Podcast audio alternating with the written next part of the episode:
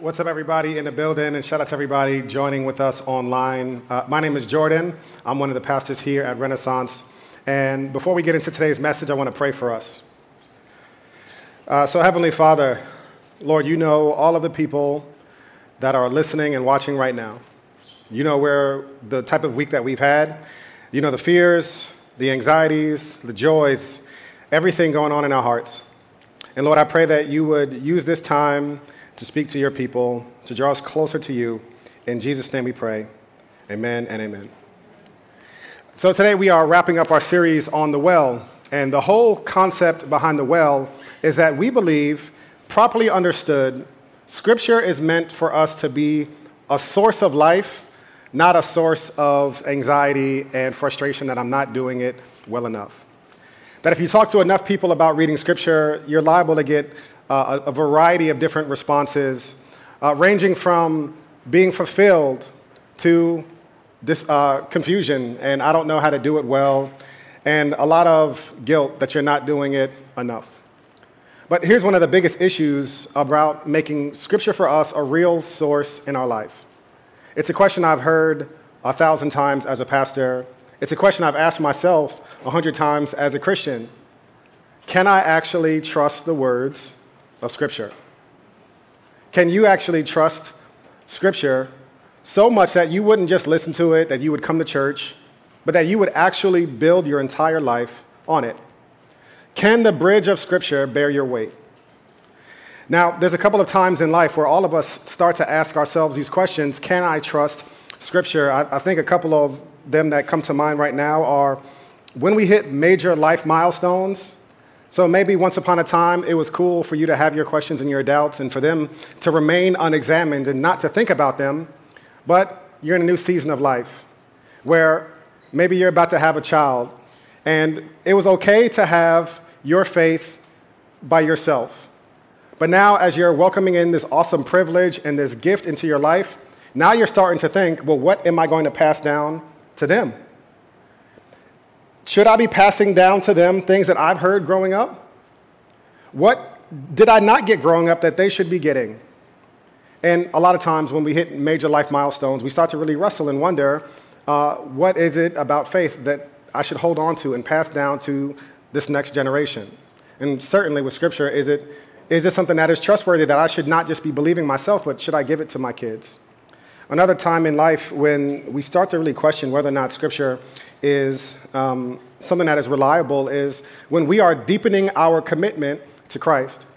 So I get this a lot when we're talking to people who are just filling out uh, a baptism questionnaire and they're about to take their faith public. And as they are taking their faith public, as they are deepening their commitment to Christ, not just individually, but corporately and having some accountability to it, they start to question and start to wonder man, can I actually trust this stuff? Can I actually build my life on it? Should I actually build my life on it? I remember when I was going to seminary years ago, and I was planning on leaving my job as an attorney, uh, the family firm, uh, much to the chagrin of my parents, my father at least, um, and leave to be a pastor and to start a church. And I started to think, man, like, I'm gonna like give away the family firm. I'm gonna like completely do a 180 professionally like, can I actually believe in this Bible? Should I spend the rest of my professional life, even though I still got student loans from law school, should I disregard all of that and put all of the weight on my life, physically and professionally, on Scripture? When you hit times in life where you're starting to deepen your commitment to Christ, maybe once upon a time you came to New York just to have fun, just to get away from where you were, and now you found yourself at Renaissance and you're starting to ask real questions of faith as you're deepening your commitment to Christ, you're probably starting to ask yourself, well, can I actually trust in the scripture? Other times, I think is a very natural point for you to question, and for me to question, uh, can I trust in scripture? Is it reliable? Can I build my life on it? Is when faith in Christ and following Jesus makes life more difficult. Now, let me disabuse you of any notion. Anybody who has told you that following Jesus will make your life easier and instantaneously better is what's a nice way of saying this? They're selling you snake oil. They're not after real growth in your soul and your life. The people who follow Jesus the most closely, as we'll see a little bit in Scripture, man, they had to endure all types of persecution and hardship. And in Peter, it tells us anybody who wants to live a godly life will suffer persecution and hardship. So, following Jesus is not going to make your life easier. It will make your life better in the long run, but maybe not immediately.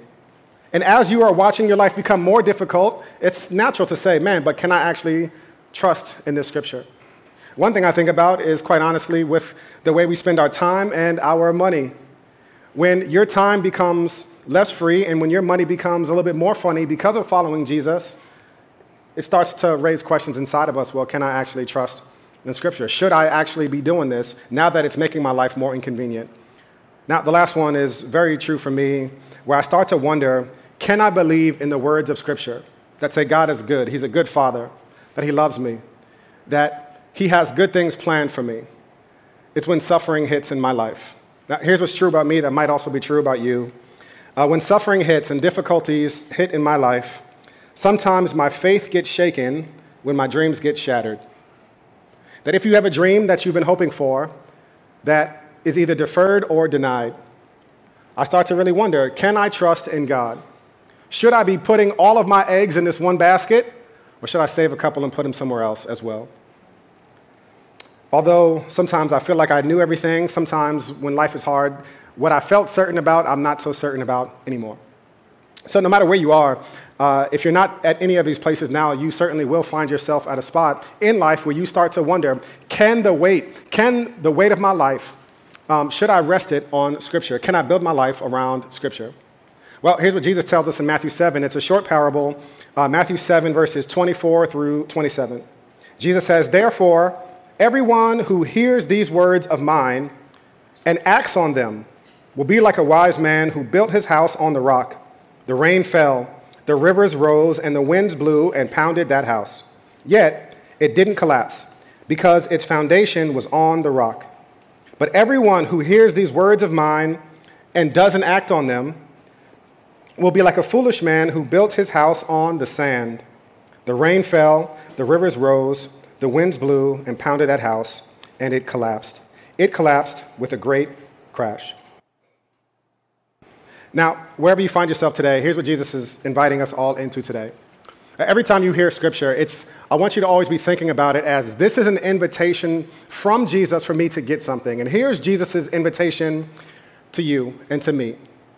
His invitation to us are to hear the words of scripture, and regardless how you feel about it, to put them into practice. And as you put them into practice, you will see how profoundly reliable and trustworthy they are. Now, as Jesus is telling this parable, he's putting together, he's giving us an image of two different builders. One person built their house on sand, another person built their house on a solid rock. And here's what is a, a crazy concept that I was thinking about this morning. Now, in ancient Palestine, what Jesus was referring to in this parable were these like flash floods that come and they impact desert conditions uh, every couple of years. So these two houses that Jesus talks about, the house built on sand and the house built on rock, they would have looked identical probably for years. There was no instantaneous negative thing that happened to the person who built their house on sand.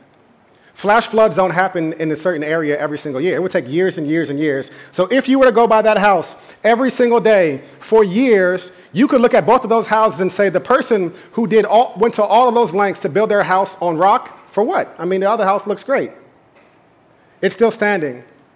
But Jesus says when the rains come and the winds blow, it collapses. And the test of the reliability of what Jesus is saying to us only comes after we have done what he told us to do. In other words, we can think about whether or not Scripture is reliable. We can reason in our brains whether or not we can trust in God and God's word, but the certainty that we want only happens after commitment. You can reason yourself to probability, but you have to commit yourself to certainty. And now, this is with anything. I, one of the questions that we get a lot is people who are dating, and should I date this person? Should I marry this person? And the answer is well, you can reason yourself to probability, but you have to commit yourself to certainty. There's only but so much their hinge profile will show you. There's only but so much you can learn on a couple of dates. There's only but so much you can learn about a person. But the only way you will learn the fullness of the decision that you have made is after you have committed. One of the things that I have uh, joked about, my wife and I got married pretty quickly. We got married like 10 months after we met. And um, I wouldn't recommend that to most people. But in our case, it worked out great. I mean, it's, it was a fantastic decision. And I'll never forget the morning we were getting married, and I was like, JL, buddy, what are we doing? It's not even a year. I mean, it's 10 months. We did the premarital counseling, and uh, she and I are both widowed, so we had been married before, so we know what to look for. Uh, but still, I mean, I was like, I had the normal jitters that any person has, thinking uh, this might not be the wisest decision. Now, eight and a half years later, that was the greatest decision I ever made. I can reason myself to probability. I can go to premarital counseling. I can ask friends. I can ask family. And they can get you a place of probably. But you have to commit yourself to certainty. This is the same thing is true if you're hiring someone, if you're at a job and you hire people as part of your roles and responsibilities. Um, you can read the resume. You can, you know, call references and do mock whatever things at, at your during the interview process. And you can get to a point where you say, well, this person is probably a good candidate to hire. But you will not know whether or not that person was a good hire until after commitment. After you have hired them, and then you will see that person in action because you can reason yourself to probability in everything, but you have to commit yourself to certainty. Now, with respect to Scripture, the same truth applies there as well. We're going to talk about some stuff today that I hope will get us all feeling good about the reasonability of trusting in the truthfulness and that Scripture is a truly our solid rock that we can depend on. However, the certainty that you desire and crave is on the other side of commitment. The only way you will ever determine whether or not Scripture is something that can carry you through every single storm in life is by building your house on it. And then you will see the truth, the trustworthiness of it. Now, a couple quick disclaimers uh, up front. Uh, I, I grew up in a church in a tradition where you were not allowed to question anything. And so many people actually have been hurt really badly by the church because people had genuine questions and they were batted down and treated really with contempt just because you had questions about stuff. And first and foremost, I apologize if that's what you experienced. Uh, Jesus welcomes doubters, Jesus welcomes questions. After Jesus was resurrected, as a matter of fact, um, one of his disciples, a man named Thomas, really was struggling with doubt. And he said, You know what? I'm not going to believe. I know what y'all are telling me that Jesus rose from the dead. I want to believe that. I really, truly do. However, I'm not going to believe unless I see the nail prints in his hands. Jesus, after he was resurrected, goes to the house and goes to Thomas and says, Thomas, put your hands, put your fingers through my side. Jesus restores Thomas. He doesn't condemn him, he doesn't lecture him. Jesus welcomes people with doubt. So much so, there's a, par- there's a story, actually, an account of Jesus uh, going to, to heal someone's child. And Jesus is talking to the father, and the father says, Jesus, I, I believe that you can heal him. Um, and then Jesus says, Well, everything is possible to the one who believes. And the father says to this man, the father says to Jesus, a prayer that I've prayed a hundred times in my life. Uh, I, I definitely believe, Jesus, but please help my unbelief. A lot of you are there today, and you will be there for the next number of months or years. And that's a prayer that Jesus honors. I believe, Jesus, but there are areas of my life that is difficult for me to actually do that. So I want you to help me in my unbelief. I believe, but help my unbelief. So, another thing I want to uh, highlight as a disclaimer uh, we're not going to be able today to answer all of the pressing questions that people have. However, a quick promo for our Renaissance app and our website. Uh, tomorrow afternoon, probably late in the afternoon, we're going to have sermon notes from today's sermon. And in there, there are going to be a couple of resources that answer some questions that are very pressing.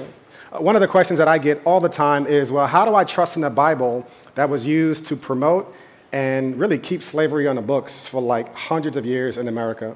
Like, how do I trust this? And this is what people use to condone slavery. Uh, we'll be answering that question. There'll be a great resource on that. Um, and another one is like, man, when I read the Bible and I see all of this violence in the Old Testament, like, well, how do I actually trust that this is a good thing? Or how do I trust in the God of this God of the Bible when there's so much confusing stuff in there and some other questions that people have? And I think they'll be really helpful for you if you have those questions or if your friends have those questions. But I can't do all that today. What I will do today is hopefully push us to a place of probability. And then by God's grace, we're all going to take steps of faith to commit ourselves and put ourselves in a position where we'll find certainty. But that certainty that we want will come on the other side of commitment. So I mentioned I used to be a lawyer, and being um, a former attorney is good for a couple of reasons, but bad in a couple of other scenarios. Uh, student loans, bad. Uh, arguing with my wife, cross examining her, definitely bad. Uh, but in settings where I feel like I'm trying to present a truth, I feel like it does give me a little bit of, of help. So maybe those student loans are worth it after all. Um, if you're trying to determine the truthfulness of anything, right, here's three things you need to consider. Number one, the credibility of the witness. No matter what it is that someone is trying to tell you about anything in your life, if you want to know if you should believe something or do something, you have to first examine the credibility of the witness. Who are the people that is presenting this as true? Number two, you have to examine the integrity of the documents. Is what being presented as true and logical, can it stand against criticism? Number three, you got to put it into practice and you have to test it. So, number one, uh, the credibility of the, of the witnesses. Now, in general, the biggest question in law before you even get to any specific testimony about any specific thing that happened or didn't happen is whether or not the witness is a person you should consider believing. Now, if you have a witness that is testifying something, testifying to something that is to their detriment, their believability goes up through the roof. So years ago, I was, um, I was we had a lawsuit. Uh, uh, we represented a woman who broke her, who had her ribs broken in a car accident, and we were doing a deposition. And a deposition is something that you do before the trial, where you uh, examine witnesses. You have a stenographer taking notes. And I was asking the driver, the defendant of the, the driver of the other car, the defendant, about what happened that day. And in all of my years practicing law, I've never heard testimony this honest and raw. I was expecting to get the runaround. So I asked the defendant what happened that day when you were driving. She said, Well, I was driving and I had to make a left hand turn. I saw the light turn yellow and I sped up trying to catch the yellow light, but then it turned red and I hit the other car. And I was like, Okay, Great. So you hit my client. She was like, Yeah, I ran a red light and I hit your client. I was like, All right, well, that's it. and the lawsuit effectively ended that day. I mean, really, uh, liability was determined that day. And here's the reason we didn't need to search video cameras. Nobody in their right mind testifies to something against their interests unless it's true. Nobody makes up a story that harms them unless it is in fact a true statement. Now, in her case, she was opening herself up to a lot more liability. She was definitely going to be lose the lawsuit. Her insurance is going to go through the roof. She was exposing herself to actual personal financial responsibility that her house could have been impacted because of this lawsuit that was happening against her. And the reason her words were so impactful to determine the truth or the truth of that day was because she was testifying to something against her interest. Now, let's think about the credibility of the people who were writing the fact that they saw Jesus rise from the dead. Now, there's a lot of stuff that's confusing in Scripture. There's a lot of stuff that you can get tripped up on. But here is the central fact of Christianity you had a group of terrified apostles that went from hiding to being bold and out in the street saying, We saw Jesus rise from the dead and they gave their life for it. Over and over and over again, for the next several decades of the church, they underwent immense amount of persecution because, not because they had, you know, they did soup kitchens or anything like that, not because they started orphanages. They were persecuted because they said, We saw the risen Jesus. And they believed it so much that they were willing to die for it. Now, who in here would die for a lie? I watch one of the, you know, these movies and somebody's getting tortured. Here's the thing Don't ever commit a crime with me, because if, I, if they start torturing people, I'm snitching. I'm like, yo, listen, yes. It was not, it was Lester. It was Lester. He is, make a left and you can find him down there. I'm not getting tortured. I, I'm not doing it. I might, I might undergo a little bit of torture and persecution if it's something that I really, really strongly believe in. And even then, I, I, listen, the jury's still out on me. I don't know how thorough I am. But I'm definitely not doing that for a lie. Like, who's going to give up your life for a lie? These people had families. I've mentioned this before. My, my biggest hope and my dream in my life is that I would be, that the Lord would give me the ability to see my sons grow from little boys to men, to see them be men of faith, men of God with families. And I would not trade that for anything. I definitely would not put myself in a situation to die and give away my life and my dreams for a lie. For what? There were so many people around the time of Jesus that uh, pretended to be the Messiah, and then they died, and their movement just was completely done in like days because nobody was going to die to uphold a lie. One of the main reasons that I personally trust in Scripture is because of the credibility of the people who were, who were presenting it as true. And these men uh, gave their life for it. So, decades ago, uh, we've all heard of the Watergate scandal. Uh, the one time uh, a sitting president was, I, I, guess, about to be successfully impeached and then resigned, Richard Nixon. So, Richard Nixon, the president at the time, was doing some corrupt stuff, and he got caught. And they called the scandal Watergate.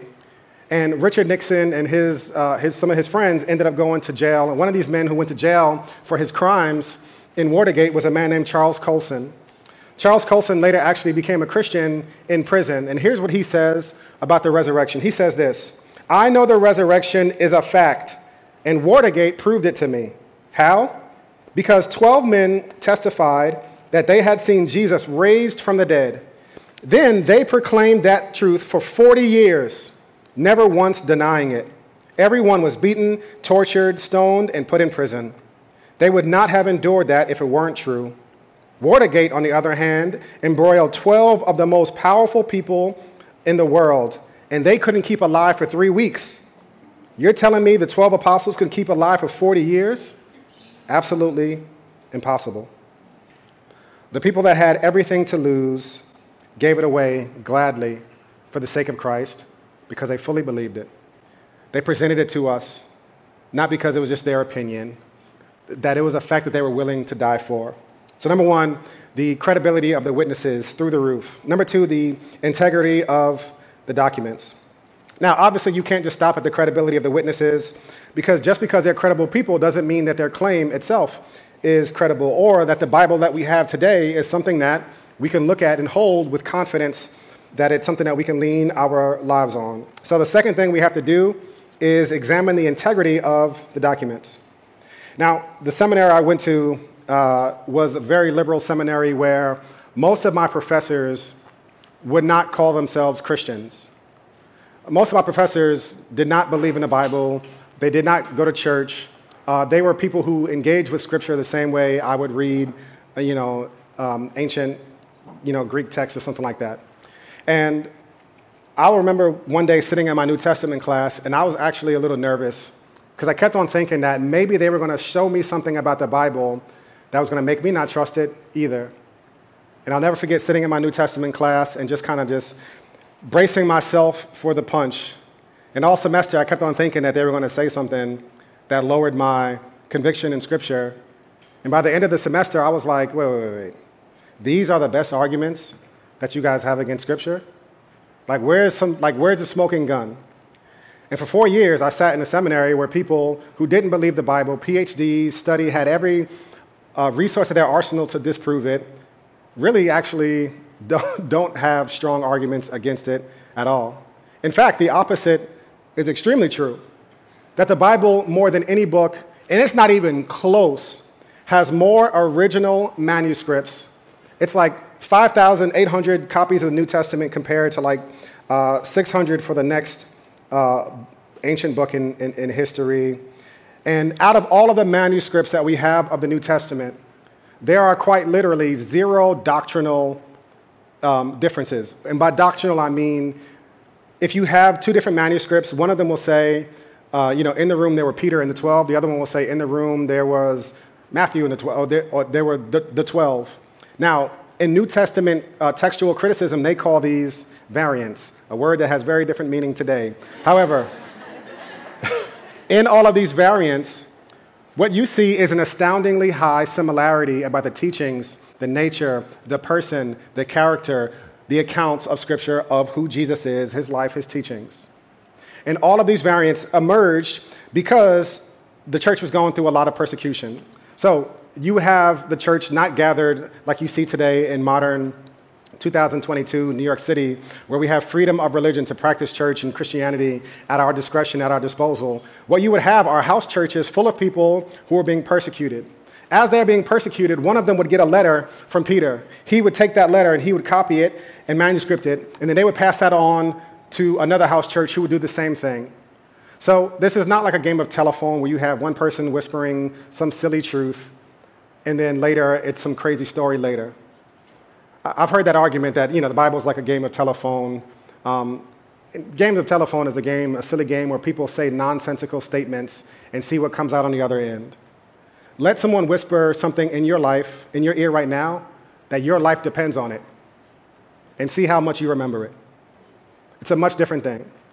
So in the Bible, you see an amazing amount of, uh, of things inside of the New Testament that make it a, a book that, just from a, a literary standpoint, is astoundingly trustworthy. A couple of other things. The Bible uh, was written, many of the books were written during the lifetime of the people who would have seen these things. So there's a scripture in Mark 15. It says, They forced a man coming from the country who was passing by to carry Jesus' cross. He was Simon of Cyrene, the father of Alexander and Rufus. So the scripture writers included all of these people who presumably were alive and people knew them. These were not random stories that, that came out five, six, seven hundred years later uh, much of the New Testament, many of the books were written within uh, the same generation as uh, the lifetime of the people who would have been experiencing it. So, as a result, if stuff was just completely made up, people, Simon of Cyrene would have been like, "No, nah, I didn't, I didn't do that. Simon is my cousin. I know Simon. He didn't do that, right?" So these things were written during the lifetime of the, of the people. Number two, uh, what the Bible does in so many different places is it includes so many counterproductive details the biggest one is about the resurrection, that the first witnesses of the resurrection were women. Women in all of the courts, whether in Greek or Jewish culture, lacked credibility, at, lacked credibility as witnesses, meaning they physically could not testify to the truth or false, uh, false nature of anything.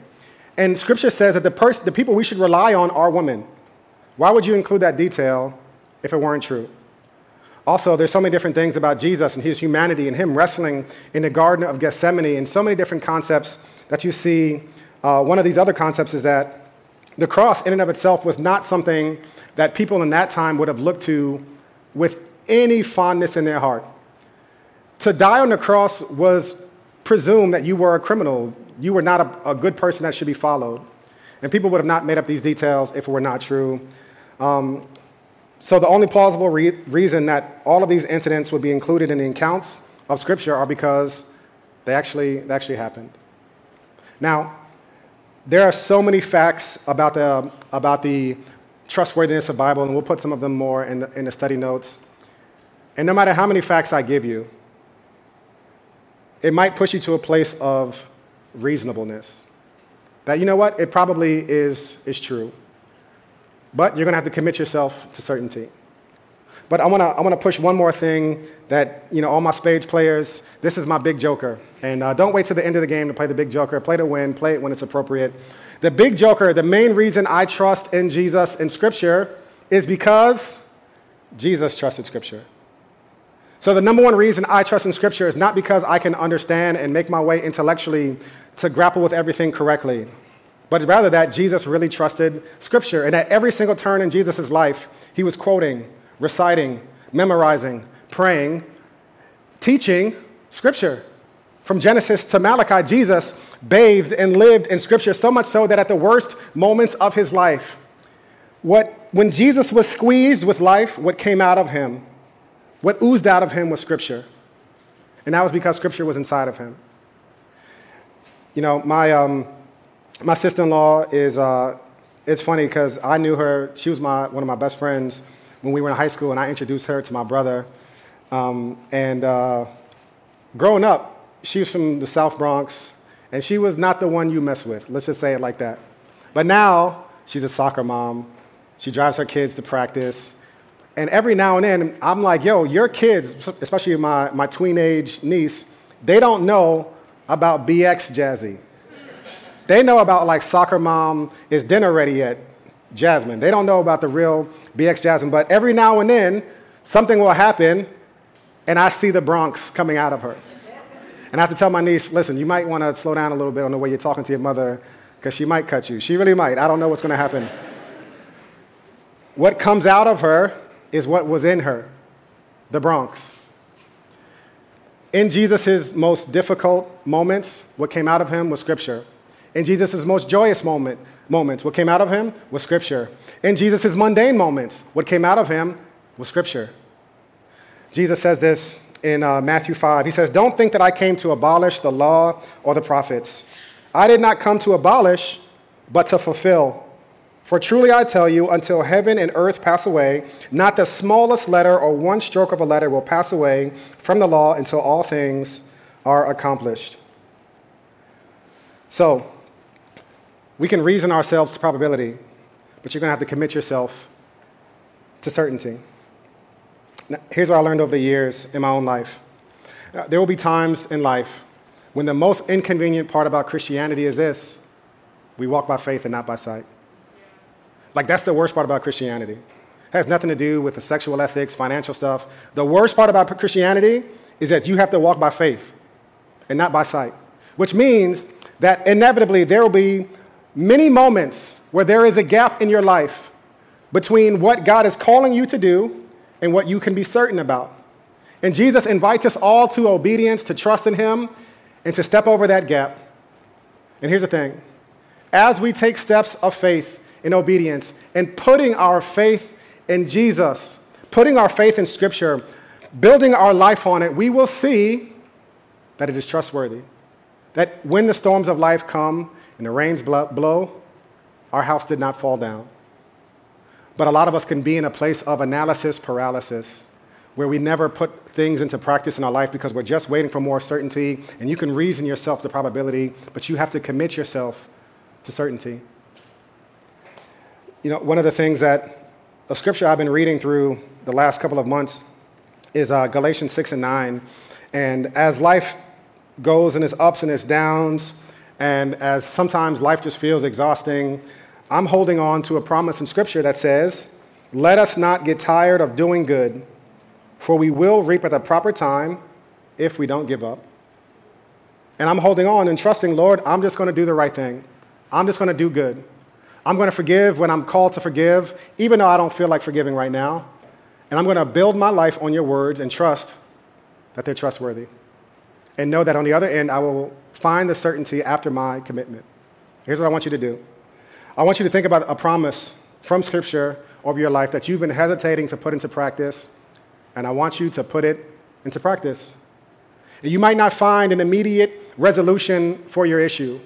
You might not find how trustworthy it is until five years from now, but I want you to put it into practice.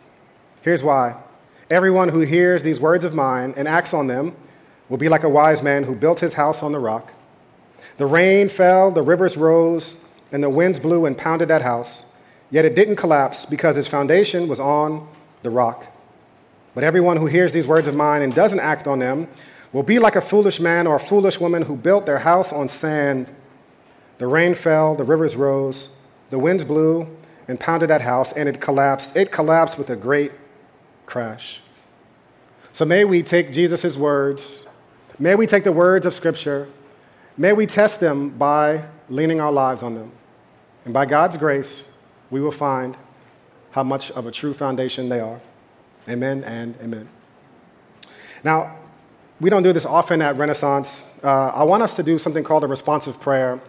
And we used to do this, we used to do responsive readings every Sunday at Shiloh Baptist Church growing up. And we don't do these often now, but A responsive prayer is a, a prayer that we all say together as a congregation. So if you're able to stand, I would invite you to stand. And there will be words bolded on the screen that I want you to read uh, in unison with me. Uh, these words come as an adaptation from Psalm 119. And this is our prayer for us to pray God, help me seek you with all of my heart. Don't let me wander from your commands. Convince my heart and help me to treasure your word so that I may not sin against you. Lord, may you be blessed by my learning and knowledge. With my lips, I proclaim your promises, your character, and your holiness. I want the world to know your way is best. Help me be consistent in meditating on Scripture so that I will not forget your words.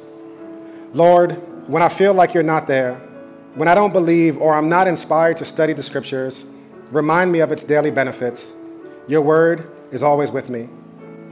It gives me wisdom and insights. It strengthens my resolve in hard times. Lord, may your words be the guardrails that keep me from danger. How sweet your word is to my taste, sweeter than honey in my mouth. Because I know you more now through your word, I've also learned how I'm supposed to live my life for you.